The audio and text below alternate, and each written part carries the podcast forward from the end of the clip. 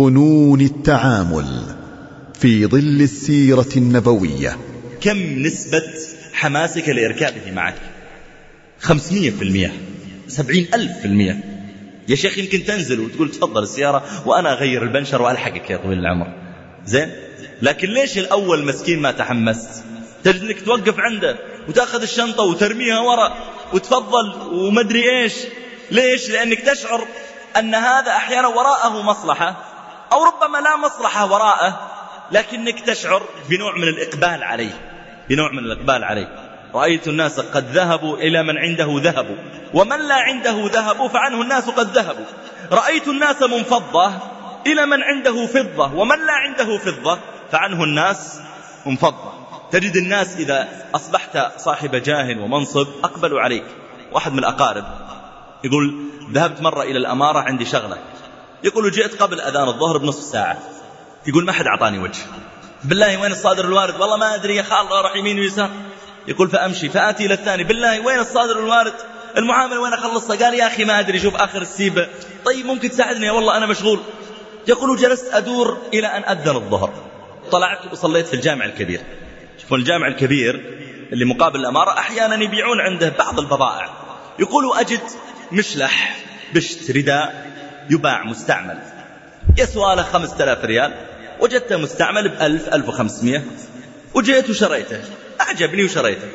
ثم وضعته معي في يدي والسيارة بعيدة أذهب وأضعف السيارة ثم أرجع. قلت تدري خلني ألبسه. يقول فلبسته. ودخلت الأمارة. وأجي أسأل أول واحد وين الصادر الوارد؟ قال سم طال عمرك تفضل معي. ما شاء الله. كلمني ولا يكلم البشت؟ تفضل معي. يقول أمشي. يوم أقبلت إلى الأسانسير المصعد ويضغطه وينادي واحد ثاني يطلع مع الشيخ يطلع مع الوالد لحد ما توصل إلى صادر الوالد في الدور مدري كم.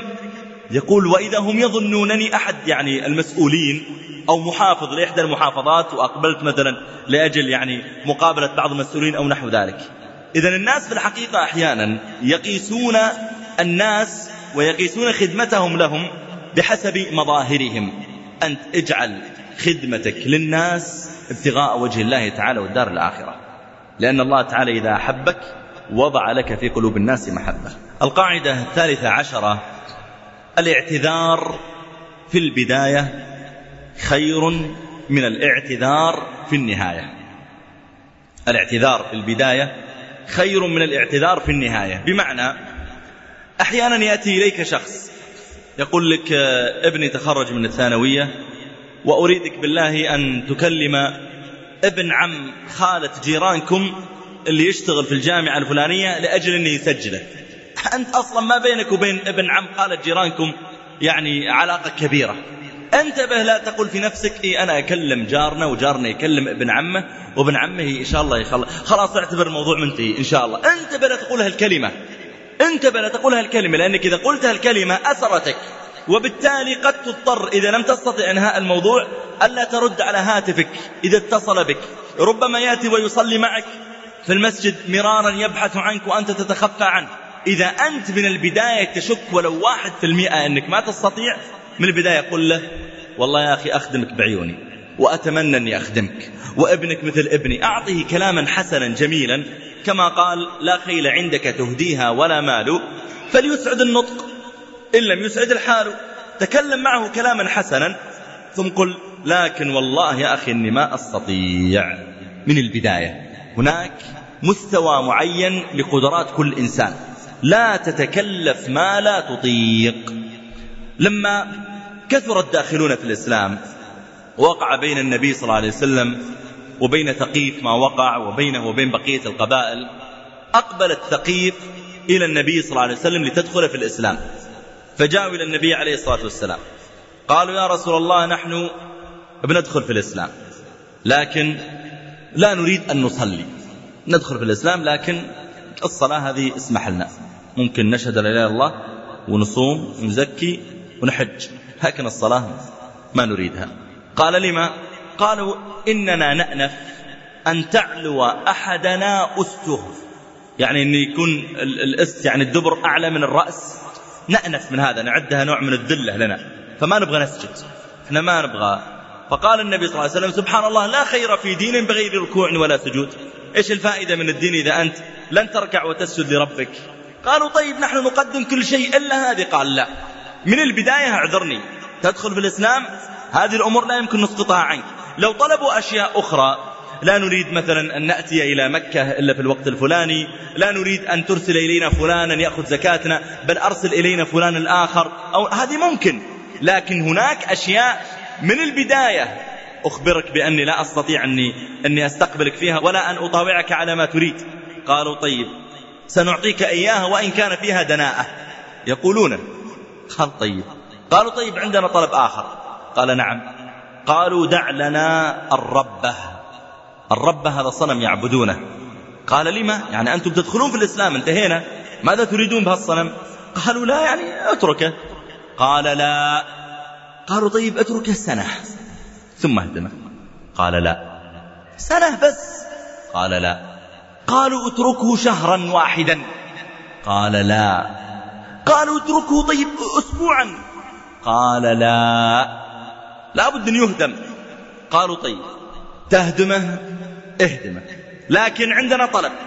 قال ما هو؟ قالوا ألا نتولى نحن هدمه أن تبعث أحد من عندك وتهدمه. أما والله لو علمت الربة أنكم تريدون هدمها. شوف لا يزال في القلب شيء من الصنم يهددون النبي صلى الله عليه وسلم. أما لو تعلم الربة أنكم تريدون هدمها يعني أهلكت ما حولها. قال هذا ممكن. يعني إذا أنتم لا تريدون أن تهدموها ممكن أرسل أحد يهدمها. هذا ممكن. ما أعتذر منه ممكن هذا في استطاعتي أني أتحكم فيه. أما مسألة إبقاء شرك لا. فمضوا إلى قومهم. قال المغيرة بن شعبة الثقفي. المغيرة بن شعبة رضي الله عنه متخصص في, في ثقيف وهو منهم. قال يا رسول الله ابعثني أنا أهدمها قال لك ذلك. فمضى معه خالد بن الوليد مجموعة من الصحابة. وصلوا إلى ديار ثقيف. قال المغيرة ألا أضحكنكم من ثقيف؟ أخليكم تضحكون على ثقيف شوي. قال الصحابة بلى. يعني قادمين من سفر بعيد وممكن واحد يوسع صدره شوي. قالوا بلى فأقبل. فإذا ثقيف قد اجتمعت برجالها ونسائها وصبيانها وقد خافوا الهلاك. يخافون لا تخسف بهم الأرض ولا يعني يصيبهم عذاب عظيم الآن بسبب هدم الربة التي يعظمها هم وآباؤهم وأجدادهم. فأقبل المغيرة بن شعبة وأخذ الفأس ورفعه على الربة. وثقيف كل واحد منهم قد حبس نفسه وجحظ بعينه وعض على أسنانه ينتظر العذاب الذي سينزل. فضرب المغيرة بن شعبة بالفأس ضربة على الصنم ثم صاح بأعلى صوته وألقى الفأس وأخذ ينتفض على الأرض ويتمرغ على التراب. فقالت ثقيف غلبت الربة غلبت الربة غلبت من كان فيكم جريء فليفعل كفعله. يلا واحد منكم الحين يورينا. يحرك الربة ولا يحرك جزء من أجزائها. وأخذ ينتفض على الأرض المغيرة وأصحابه ينظرون. يا جماعة الرجل إيش اللي حصل فيه؟ فلما رأى ثقيف قد تحمست قام رضي الله عنه. وقال يا ثقيف إنما هي لكاع. لكاع يعني حركة بس. إنما هي لكاع وإنما هي حجر ومدر. يعني هذا شوية طين وشوية أحجار وصار صنم يعني يضرني. ثم قال الله أكبر وقام بفأسه يضربها حتى سواها في الأرض. فمن هذا نأخذ بأن النبي عليه الصلاة والسلام طلبوا منه عدة أمور. من البداية يعتذر. لا الربة تهدم. الصلاة ما أقدر. قالوا طيب تهدمها أنت ما نهدمها؟ نحن هذه ممكن عندي استطاعة عليها. انتبه لا تعد أحدا بشيء وتلتزم معه بشيء إلا وأنت قدر المسؤولية. ما الذي يجعل الناس يعدون بأشياء؟ يأتيك واحد ويعطيك أحيانا أوراق معينة يقول لك بالله أريدك أن تنهيها لي في الجوازات. أنت تعلم أنك ما تستطيع أو ربما لا تستطيع من البداية؟ قل والله يا أخي أخدمك بعيوني وأنت من أغلى الناس وأحبهم إلى قلبي لكني ما أستطيع. من البداية. أحسن ما تأخذ الأوراق وتعطلها أسبوعين أو ثلاثة ثم بعد ذلك يبدأ يلومك كلما رآك. ليش ما قلت لي من البداية أنك ما تقدر؟ يا أخي فوتت علينا أشياء كثيرة. هذا يا جماعة ترى يصيب كل من كان له علاقات. إذا عندك علاقات في جامعات عندك علاقات في وظائف عندك علاقات في دوائر رسمية عندك أي أمر تستطيع أن تنهيه بناء على علاقاتك أنت بنتعد الناس بأشياء. مرة من المرات أقبل إلي أحد الشباب. قال يا شيخ أنا مؤذن في المسجد الفلاني وإمامه فلان. صاحبك. قلت نعم أعرف فلان والنعم. طالب علم ورجل فاضل. قال لكن يا شيخ هذا ما يصلي معنا. قلت كيف؟ قال لا يصلي معنا. قلت لعل عنده عذر. أحد أولاده مريض أو يذهب إلى أمه في المكان الفلاني. قال يا شيخ لو كانت صلاة يغيب عن صلاة يغيب عن صلاتين ثلاث أربع عشر. لكن يا شيخ أكثر الأوقات ما يصلي. خاصة المغرب والعشاء ما نكاد أن نراه. وأحيانا سيارته موقفة عند الباب وأعلم أنه في البيت ونقيم ونصلي ولا جاء الإمام. فذهبت أبحث المسألة. فإذا صاحبي هذا مسكين شديد الخجل من الناس فتأتي إليه أنت مثلا تقول له هذه أوراق ابني هذا ملف ابني تخرج من الكلية ونريد أن نسجله في الجامعة الفلانية. بالله تعرف أحد؟ فينحرج ويقول إي نعم أنا أعرف الدكتور الفلاني مرة تغدينا مع بعض عند عند فلان خلاص إن شاء الله أدبر الموضوع لولدك. ويأخذ الملف ثم لا يجد تلفون الدكتور وربما وجد هاتفه لكن الدكتور اعتذر قال يا أخي عندي ناس كثير أنا أنهي أوراقهم ولا أستطيع أن أنهي أوراق هذا الرجل. وهذا صاحبنا خلاص أعطى يعني كلاما نهائيا لهالرجل. يأتي الثاني يقول له أنا علي آه، دين كثير وهذا خطاب كتبته أريد المسؤول الفلاني أو التاجر الفلاني أن يسدد عني. بالله أنت يعني أنت مقبول عنده ومشهور وكذا. ممكن تنهي الموضوع؟ يقول خلاص اخذ الأوراق مرني بعد أسبوع. وهذاك قال له مرني بعد يومين. والثالث يريد ورقة للمستشفى يقول له مرني بعد خمسة أيام. فتأتي إلى مسجده فإذا أصحاب الحاجات واقفون عند المسجد. فلما يقول لهذا لم أستطع أن أدبر ولدك يقول له طيب ليش ما أخبرتني من البداية؟ أنت فوتت علينا التسجيل في الكلية الفلانية لماذا تعيدني؟ والثاني يقول له طيب ليش أخذت الأوراق لتنهيها في المستشفى؟ يا أخي من البداية أخبرني في غيرك نذهب إليه. والثالث يا أخي لماذا أن تجعل بيتك زجاجا ويرجمك الناس بالحجارة؟ من البداية؟ من البداية قل أخدمك بعيوني وأنت غالي على قلبي لكن لا أستطيع. اعتذر. ماذا سيقول لك؟ يقول غصبا عنك؟ تأخذ الأوراق؟ من البداية بيقول لك أجل كثر الله خيرك ويذهب.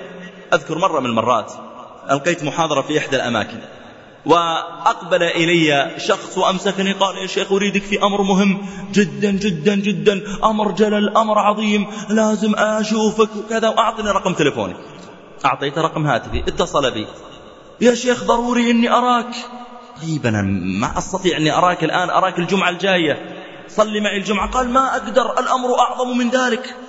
إنا لله. قال أنت اليوم عندك محاضرة في المدينة الفلانية؟ وذكر لي مدينة تبعد عن الرياض قرابة 300 أو 400 كيلو. قلت نعم عندي محاضرة هناك وطالع لها إن شاء الله. قال إذا أقابلك هناك سأذهب إلى المحاضرة وأحضرها لأجل أن أتكلم معك. قلت طيب. وأذهب وألقي المحاضرة. خرجت من باب المحراب. بعدما انتهيت من المحاضرة والرجل يلحقني ويطلع لي من الباب الخلفي ويأتي إلي وهو حافي القدمين. ف أول ما سلم علي عرفته وقلت أنت اللي اتصلت. قال نعم نعم أريدك في أمر مهم. قلت أكيد في أمر جلل صاير يستحق أن يشغلني هذا الإشغال. وقفت معه جانبا. قال يا شيخ كيف حالك؟ قلت الحمد لله. عساك بخير؟ عطني اللي بعدها أنت أشغلتني. كيف خا وأنت بخير؟ الحمد لله أنا بخير وكلنا طيبين الحمد لله. تفضل. قال يا شيخ أنت ما شاء الله داعية وأنت معروف عند الناس وأنت طيب إيش بعد هالكلام هالمقدمة؟ أنا منشغل بالي. وأنت تدرس في الجامعة وأنت ما شاء الله عليك وأنت وأنت وأنت. وأنا أقول في نفسي طيب اللي بعده؟ أقول في نفسي لكن تأدبت معه. وقلت جزاك الله خير بارك الله فيك الله يديم علينا سترة. قال يا شيخ أخوي مع سادس ابتدائي ونبحث له عن وظيفة نبغاك تدبر له وظيفة. قلت والله يا أخي طبعا أنا أعمل بهالقاعدة. قلت يعني هذا الأمر اللي أنت اتصلت لأجله قال إي والله أمر مهم. طبعا أنا ينبغي أن أفكر بمستوى أهمية الأمر عنده لا بمستوى أهميته عندي وهذا أمر مهم. لما يأتي لك ولدك اللي في الروضة فرحان ويقول لك يا بابا نجحت. لا تقول إيه شاطر شاطر روح أهم شيء أخوك اللي في الجامعة واللي في الثانوي لا.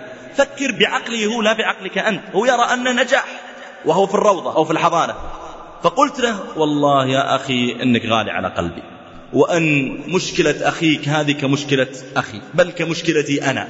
والله أني أتمنى أني أخدمه. قال لي طيب يا شيخ دبره. قلت أنا أدري أنك تتألم كلما مررت به في البيت وهو جالس ما عنده الشغل. قال والله كأنك تشوفني. قلت أدري أنك أنه ينحرج مسكين كلما جاءك وقال لك سلفني مئة ريال أو خمسين ريال. قال والله أنك كأنك ترانا قلت أدري أن أمك كل يوم في البيت تقول لك دبر أخاك ابحث لأخيك عن وظيفة أنت ما صلحت أمور أخيك. قال والله كأنك معنا في البيت. قلت أنا أشعر بمعاناتك. أنا معك أن مشكلة الآن أنك تبحث عن وظيفة. قال جزاك الله خير. قلت لكني ما أقدر والله أدبرك. والله العظيم إن ودي وأنا صادق ودي يا أخي أنفعه لكن والله ما أستطيع أني أدبرك. قال طيب شوف يا شيخ هذا رقم تلفوننا أنت ابحث عن وظيفة وإذا تيسر وظيفة اتصل بي. قلت لا. ويريد الآن يضع خيط على الأقل. ثم يبدأ يتصل بي كل يوم ويعلق نفسه ويقول لأخيه ولأمه ترى الشيخ أخذ الرقم وتحروه اتصل اليوم. لا بيتصل بكرة. اتصل بعده. ما اتصل. الله يهديه. ليش يأخذ الرقم؟ قلت لا لا خل الرقم عندك. وأنت ابحثنا عن وظيفة وهذا رقمي. إذا وجدت له وظيفة واحتاج إلى أن نتصل على المسؤول نتوسط له ما عندي مانع. لكن لا تع... طيب خذ الرقم إيش يضرك؟ قلت لا لا لا اسمح لي الرقم خله عندك. رقمي عندك اتصل بي إذا لقيت له وظيفة. قال طيب يا شيخ يضرك الورقة هذه؟ قلت لا اسمح لي الله يحفظك. ما أقبلها. تدري إيش قال لي؟ قام ينظر إلي شوي ثم قال جزاك الله خير يا شيخ محمد.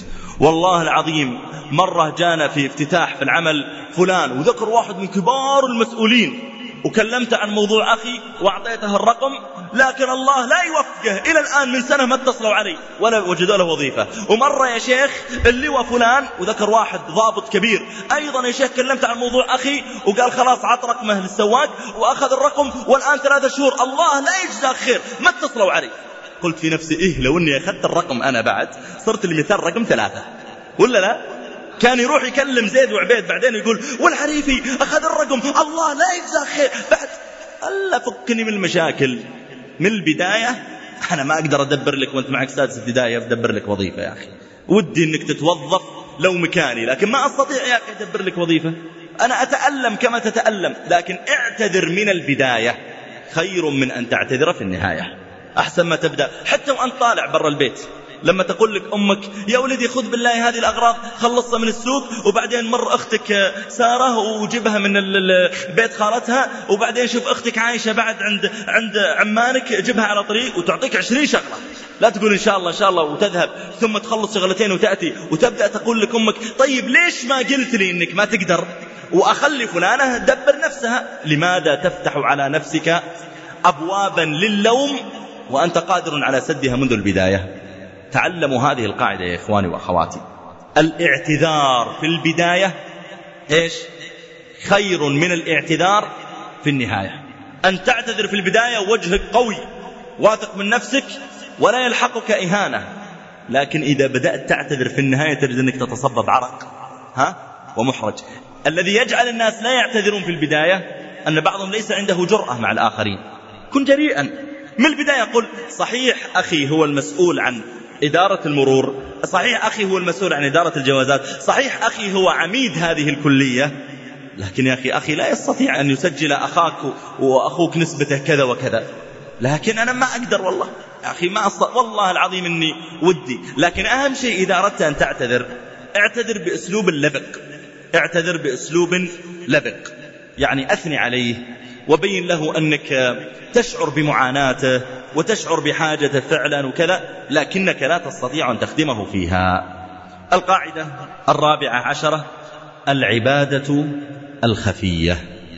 يقول النبي عليه الصلاة والسلام إن الله إذا أحب عبدا نادى جبريل. فقال يا جبريل إني أحب فلانا فأحبه فيحبه جبريل. قال ثم ينادى في أهل السماء إن الله يحب فلانا فأحبوه قال فيحبه أهل السماء ثم يوضع له القبول في الأرض.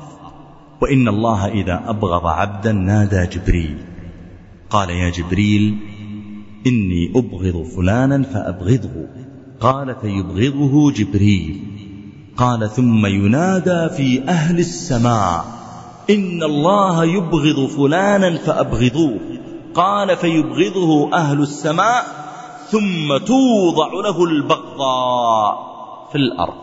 أنت في تعبدك مع ربك عز وجل قد تصل إلى مرحلة من الحب إلى درجة أن الله تعالى ينادي باسمك في السماء وينادي جبريل ويذكر اسمك أنت. اسمك أنت يذكر في السماء. إني أحب فلانا فأحبه. فيحبه جبريل ثم يحبك أهل السماء ثم يوضع لك القبول في الأرض. وبالعكس أن يبلغ عبد من الشر والسوء أن يبغضه الله تعالى فينادي جبريل ليبغضه جبريل وليبغضه أهل السماء ثم توضع له البغضاء في الأرض. إذا كونت علاقة عالية مع رب العالمين علاقة محبة وأنس ورضا وقدمت ما يحبه الله على ما تحبه نفسك وما يريده الله على ما تريده نفسك. وتركت شهواتك لأجل الله تعالى وحده لا شريك له ما هي النتيجة؟ أحبك الله ووضع الله لك القبول في الأرض. يقول بعض الشراح للحديث حتى إن الله تعالى يجعل قبوله في الماء. فيشرب الناس الماء ويشربون قبوله معه. إذا أحبك الله تعالى.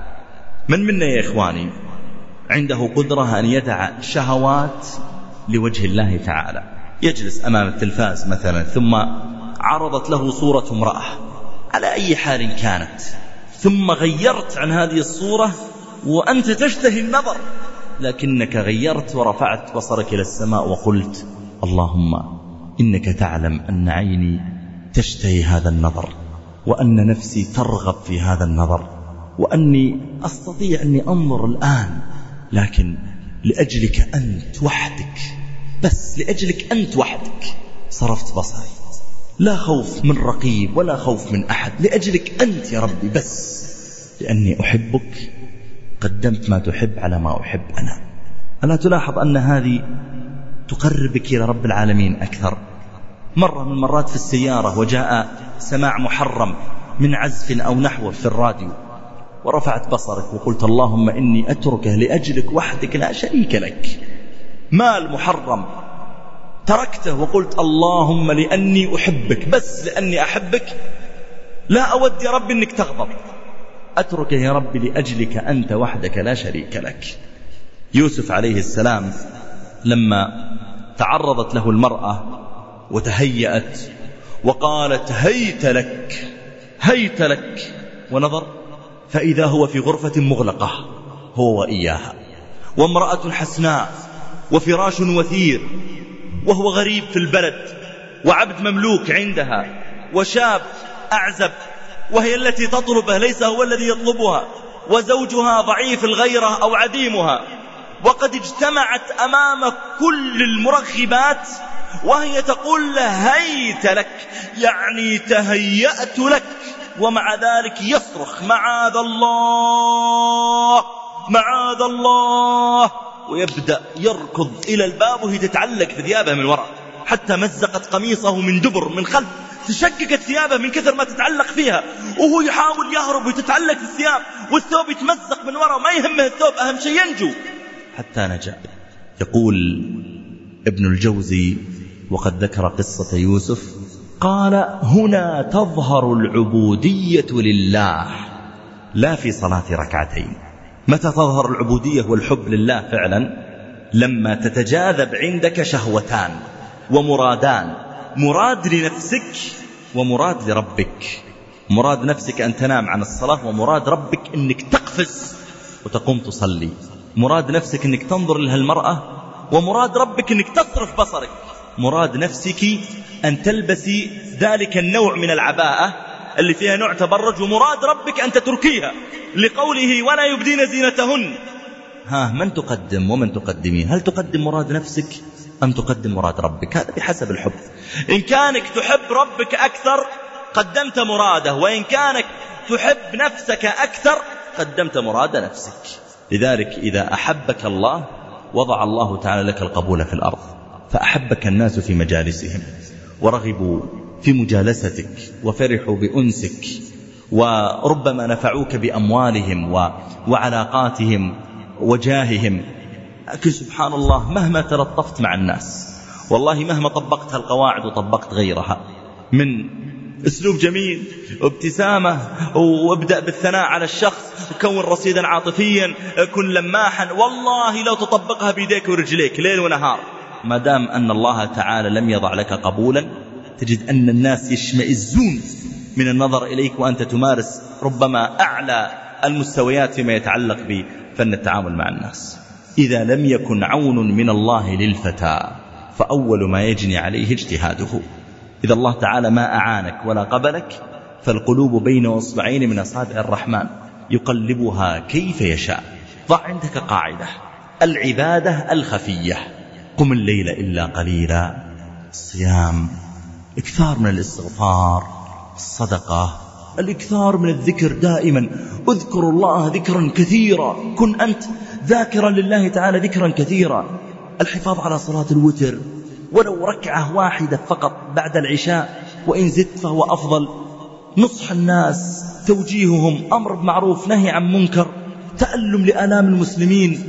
إذا كان عندك مثل هذه العبادات الخفية بينك وبين الله تعالى أبشر فإذا أحبك أهل السماء فلا عليك بما فاتك من الدنيا. القاعدة الخامسة عشرة الدعاء. الدعاء. لا أعني أيها الإخوة والأخوات الدعاء. فقط أن تدعو الله تعالى أن يجعل لك قبولا في الأرض؟ لا. فهذا أمر مقرر وهو أن تدعو الله تعالى أن يرزقك قبولا في الأرض ومحبة في السماء. قل اللهم ارزقني قبولا في الأرض ومحبة في السماء. لكن أيضا أن تدعو للناس وهم يسمعون. بمعنى سلمت على شخص معين. قال لك يا مرحبا قلت أهلا وسهلا. الله يحفظك الله يوفقك الله يحرسك الله يجعلك مباركا. الناس عادة يحبون من يدعو لهم. أو سلم عليك هذا الشخص ومعه ولده. فأقبلت إلى الولد وسلمت عليه. ما شاء الله كيف حالك يا يا بطل؟ قال لك والله الحمد لله أنا اسمي فلان. ما شاء الله الله يحفظك ويقر بك عيني والديك ويجعلك مباركا وينبتك نباتا حسنا. تجد أن الأب يفرح بمثل ذلك. ألا تلاحظ أننا مثلا في أثناء المحاضرات أحيانا في آخر المحاضرة إذا دعونا دعاء معينا استبشر الناس وفرحوا بعد بعض الكلمات. إذا ألقيت كلمة وخاطرة في المسجد ثم بعد ذلك دعوت بدعاء للناس فرحوا واستبشروا بهذا. الناس يستبشرون بمن يدعو لهم. من أحسن الأساليب للدخول إلى قلوب الناس أن تدعو لهم وهم يسمعون. لأجل أن تدخل إلى قلوب. صحيح أن الدعاء بظهر الغيب له فضيلة مستجاب لكن يمكن أن تجمع بين الأمرين. لما أسلم الطفيل بن عمرو الدوسي رضي الله عنه ثم مضى إلى قومه ودعاهم إلى الإسلام فأبوا أن يدخلوا في الإسلام. فرجع إلى النبي صلى الله عليه وسلم قال يا رسول الله وسيد في قومه كانوا يطيعونه في كل صغير وكبير كيف الآن يعصونه؟ قال يا رسول الله إن دوسا قد عصت وأبت يا رسول الله ادعو الله على دوس. قال فرفع النبي صلى الله عليه وسلم يده إلى السماء فقال الطفيل في نفسه هلكت دوس. يأتي الآن يدعو عليهم دعوة كدعوة نوح على قومه أو, أو غيره من الأنبياء عليهم السلام هلكت دوس. فإذا بالرحيم الشفيق عليه الصلاة والسلام يدعو قائلا اللهم اهد دوسا وأت بهم اللهم اهد دوسا وأت بهم. اللهم اهد دوسا وأت بهم ثم يخفض يديه ويقول يا طفيل امض إلى قومك فادعهم إلى الإسلام وارفق بهم خلك رفيق صحيح أنت سيد ولكن أنت تتعامل مع قلوب لا تتعامل مع أجساد كن رفيقا وارفق بهم فيمضي الطفيل فلا يمضي عليه وقت حتى أقبل قومه وهم على الإسلام. وأقبل إليه أبو هريرة يوما رضي الله عنه. قال يا رسول الله قال نعم. قال يا رسول الله ادعو الله أن يهدي أم أبي هريرة. وكانت على غير الإسلام فرفع النبي صلى الله عليه وسلم يديه. اللهم اهد أم أبي هريرة. اللهم اهد أم أبي هريرة. اللهم اهد أم أبي هريرة. فما كاد يصل أبو هريرة إلى إلى منزله إلا وأمه تخرج إليه قد اغتسلت فقالت أشهد أن لا إله إلا الله وأن محمد رسول الله. تعلم دائما أن تدعو للناس. ادعو لنفسك.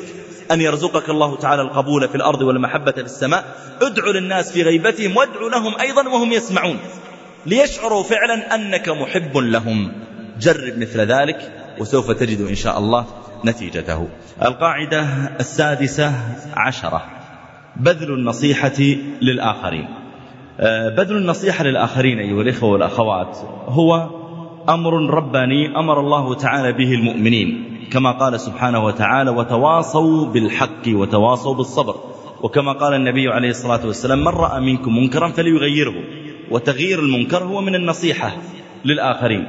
وفي حديث جرير بن عبد الله البجلي رضي الله تعالى عنه أنه قال بايعت رسول الله صلى الله عليه وسلم على السمع والطاعة في المنشط والمكره وألا ننازع الأمر أهله ثم قال وعلى النصح لكل مسلم.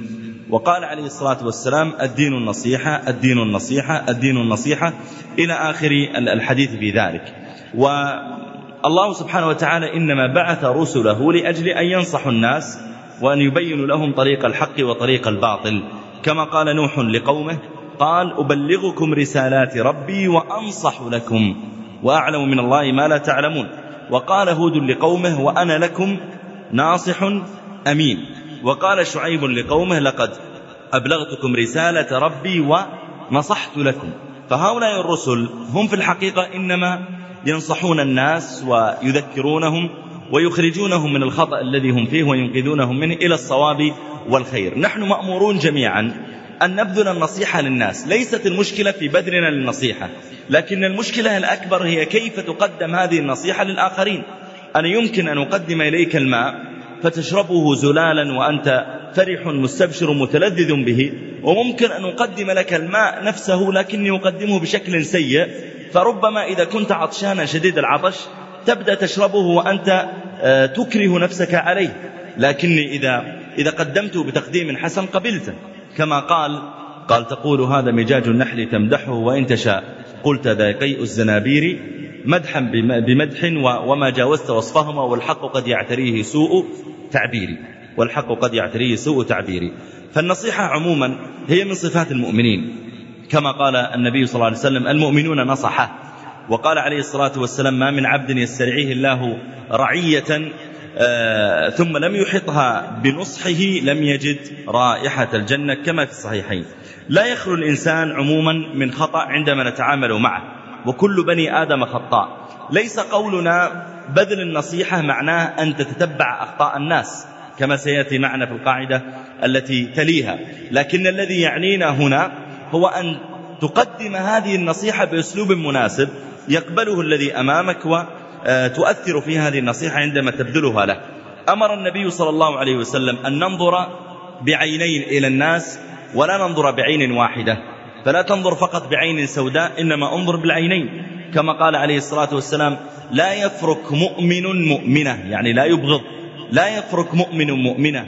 لماذا؟ قال إن كره منها خلقا رضي منها آخر.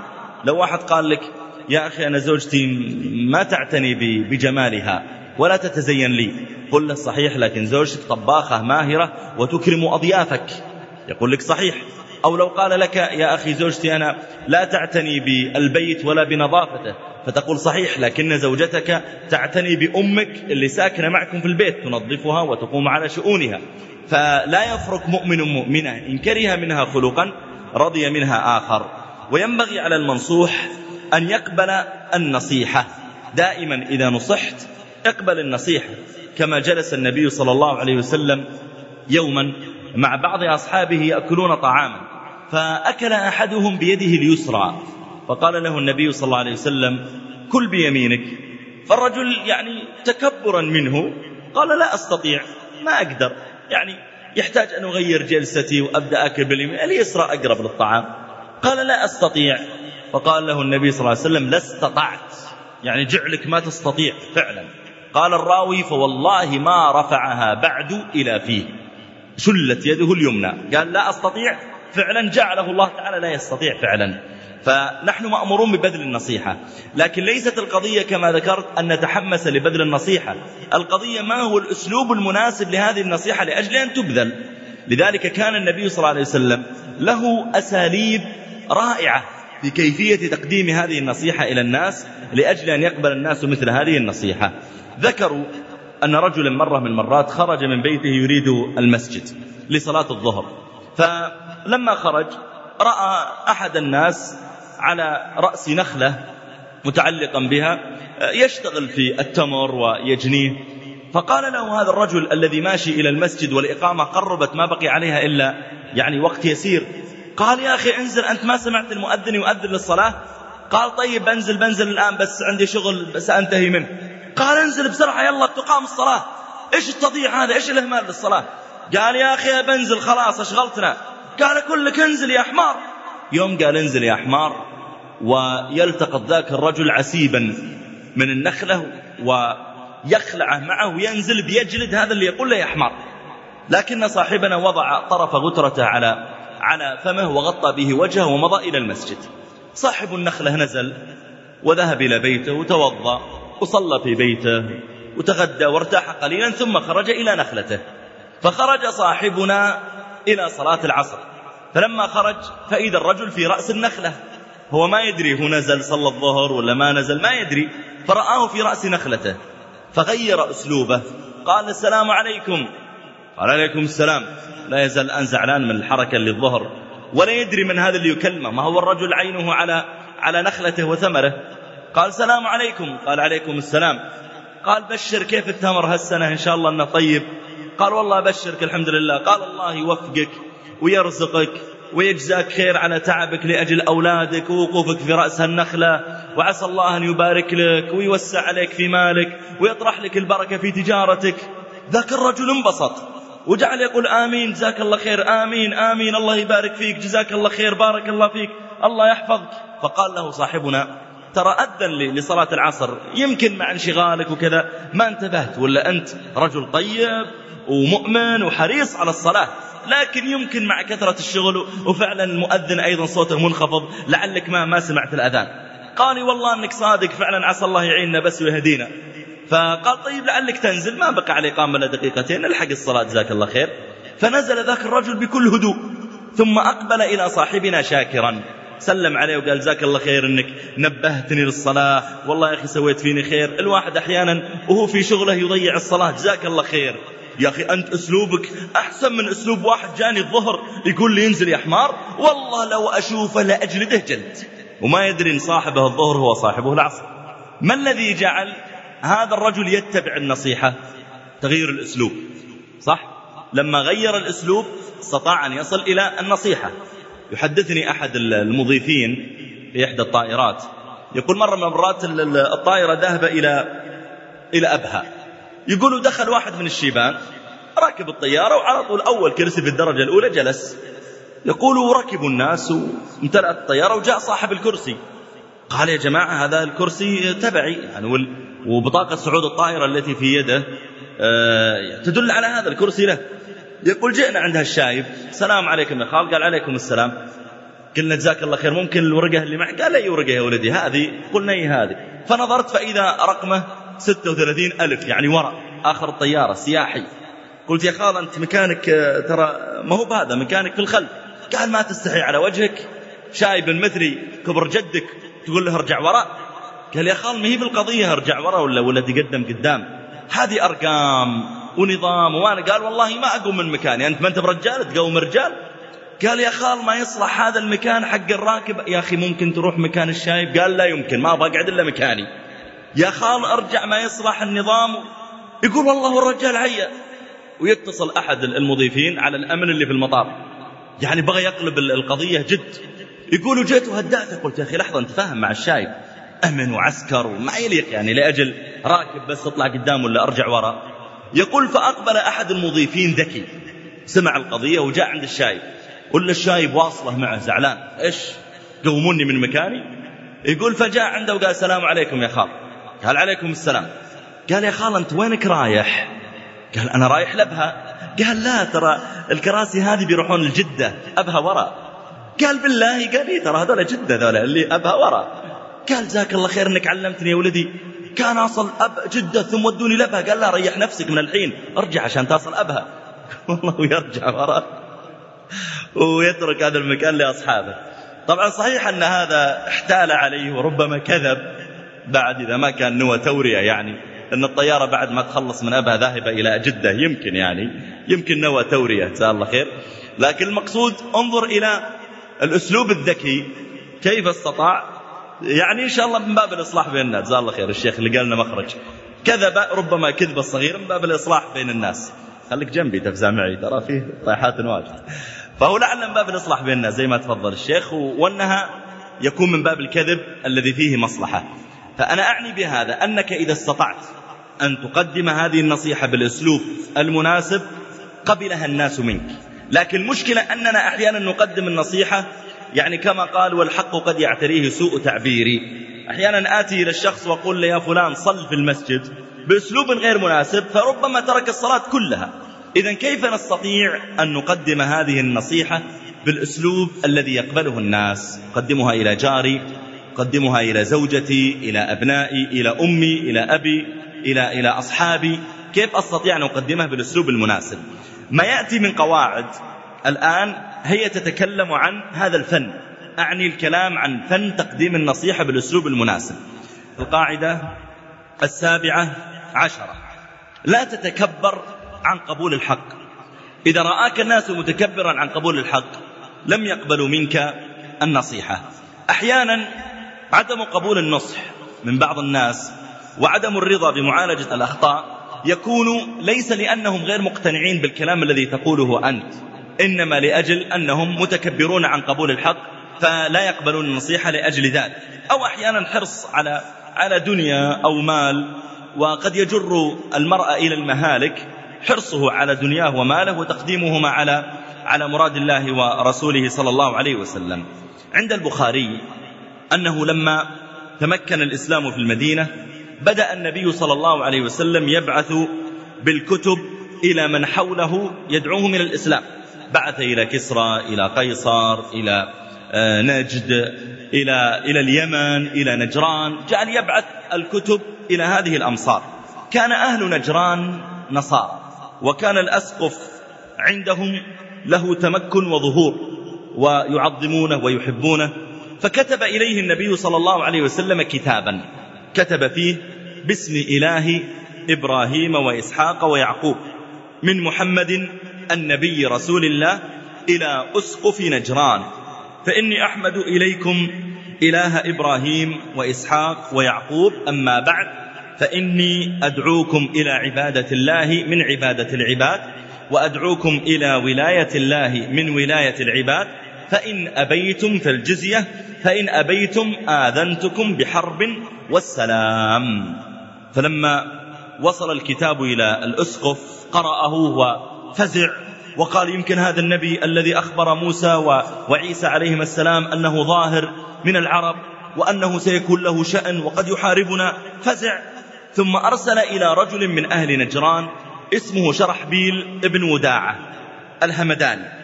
ولم يكن يدعون أحدا إذا نزلت بهم معضلة قبل أن يدعو شرحبيل هذا. كان له شأن وعقل وظهور. فجاء شرحبيل وجلس عند الأسقف فدفع إليه الأسقف الكتاب. قال تفضل يا شرحبيل اقرأ الكتاب فقرأه. فقال الأسقف يا شرحبيل يا أبا مريم ها ما رأيك؟ قال شرحبيل يا أيها الأسقف والله لو نزل بي أمر كهذا لسألتك. يعني هذا أمر ديني. ليس أمرا دنيويا تسألني عنه هذا أمر ديني وأنت المفتي أنت الشيخ عندنا تسألني. قال لو كان نزل بي أمر كهذا لسألتك. لكن قد علمت ما وعد الله إبراهيم في ذرية إسماعيل من النبوة. نحن نعلم كلنا أن في نبي بيطلع من ذرية إسماعيل من العرب. فما تؤمن أن يكون هذا هو الرجل الذي سيخرج؟ وأنا ليس لي في النبوة رأي. ولو كان أمرا من أمور الدنيا أشرت عليك. لكن انظر رأيك. أنا أعطيتك اللي عندي. أنا أقول ممكن يكون هذا هو النبي لكن ما دام هي قضية شرعية فأنت صاحب الشريعة ليس أنا. قال طيب اجلس. فأرسل إلى عبد الله بن شرحبيل رجل آخر فجاء إليه الحميري جاء إليه فدفع إليه الكتاب. قال تفضل اقرأ. قرأ الكتاب باسم إله إبراهيم وإسحاق وموسى إلى آخره. قال ما تريد يا أسقف؟ قال إيش رأيك؟ قال لو كان أمر من أمور الدنيا أشرت عليك. هم كلهم مستغربين كيف كيف تسألنا في أمر ديني؟ نحن نحن من أصحاب الدنيا أنت العالم. المفروض أن تفتي أنت لا نفتي نحن. فقال له مثل الكلام الذي قال له شرحبيل قال له اجلس. فجلس. فأرسل إلى جبار بن فيض رجل أيضا من كبارهم. فجاء إليه فأعطاه الأسقف الكتاب. قال تفضل. فقرأه. ثم قال الكلام نفسه. قال يا أيها الأسقف أنت الشيخ وأنت العالم ولو نزل بنا أمر كهذا لاستشرناك دون الناس. لكن ما ندري عن ماذا نفعل؟ فقال الأسقف إذا سأستشير عامة الناس. فاصرخ بهم يا فلان. فصرخوا بالوادي كله وادي نجران. وادي نجران طوله مسيرة يوم وليلة للراكب. فيه مئة وعشرون ألف رجل كلهم مستعدين للقتال. يعني كلهم لو يقول الأسقف احملوا سلاحكم قاتل. وفيه أكثر من سبعين قرية متفرقة ما بين رجال ونساء وأطفال ودواب. فلما اجتمع إليه خلق عظيم منهم قام الأسقف وقرأ عليهم الكتاب. وقال يا ناس ما رأيكم؟ أنا استشرت شرحبيل وعبد الله وجبار لكن ردوا الأمر إلي ما رأيكم؟ جعلوا يتناقشون ثم وصل بهم الرأي إلى أن يبعثوا من عندهم رجالا لمقابلة النبي صلى الله عليه وسلم وينظرون ما عنده. عقلاء فبعثوا شرحبيل وبعثوا الأسقف وذهب معه أخوه بشر وذهب عبد الله بشرحبيل يعني ذهب مجموعة من آه، عقلائهم وحكمائهم لمقابلة النبي صلى الله عليه وسلم. وصلوا إلى المدينة وهم نصارى. دخلوا على النبي صلى الله عليه وسلم في المسجد سألهم وسألوه عدة أسئلة. من ضمنها أنهم قالوا ما تقول في عيسى؟ فإنا نرجع إلى قومنا ونحن نصارى. فيسألوننا ماذا ما معتقده في عيسى؟ أخبرنا أنت ما هي عقيدتك في عيسى؟ قال النبي صلى الله عليه وسلم ما عندي فيه شيء يومي هذا. فإيتوني في الغد. ممكن يكون عندي إن شاء الله خبر. فلما أصبح أنزل الله تعالى عليه قوله جل وعلا إن مثل عيسى عند الله كمثل آدم خلقه من تراب ثم قال له كن فيكون الحق من ربك فلا تكونن من الممترين فمن حاجك فيه من بعد ما جاءك من العلم فقل تعالوا ندع أبناءنا وأبناءكم ونساءنا ونساءكم وأنفسنا وأنفسكم ثم نبتهل فنجعل لعنة الله على الكاذبين.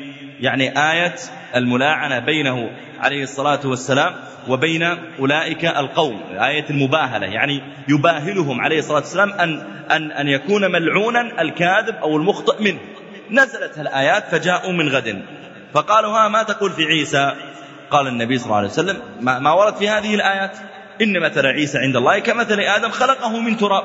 ثم قال له كن فيكون عبد مرسل من عند ربنا جل وعلا لكنه ليس ابن الله تعالى. فقالوا لا لا لا لا عيسى إله. قال لا عيسى ليس إله. قالوا بل عيسى إله.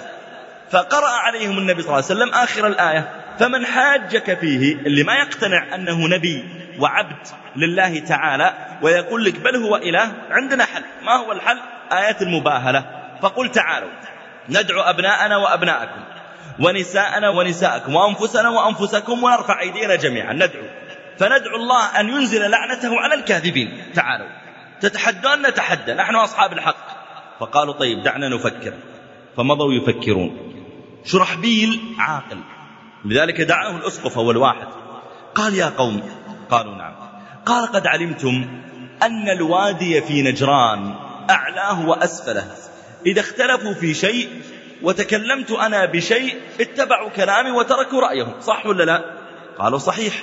قال فأنا الرأس أصلا في الوادي كله. قالوا صحيح. صحيح الأسقف شيخنا وعالمنا ورجل دين لكن بصراحة أنت الرئيس. قال طيب اسمعوا. مني. قالوا ما عندك؟ قال إني أرى أنه قد نزل بنا أمر ثقيل. وترقبوا الجزء الثالث من هذه السلسلة.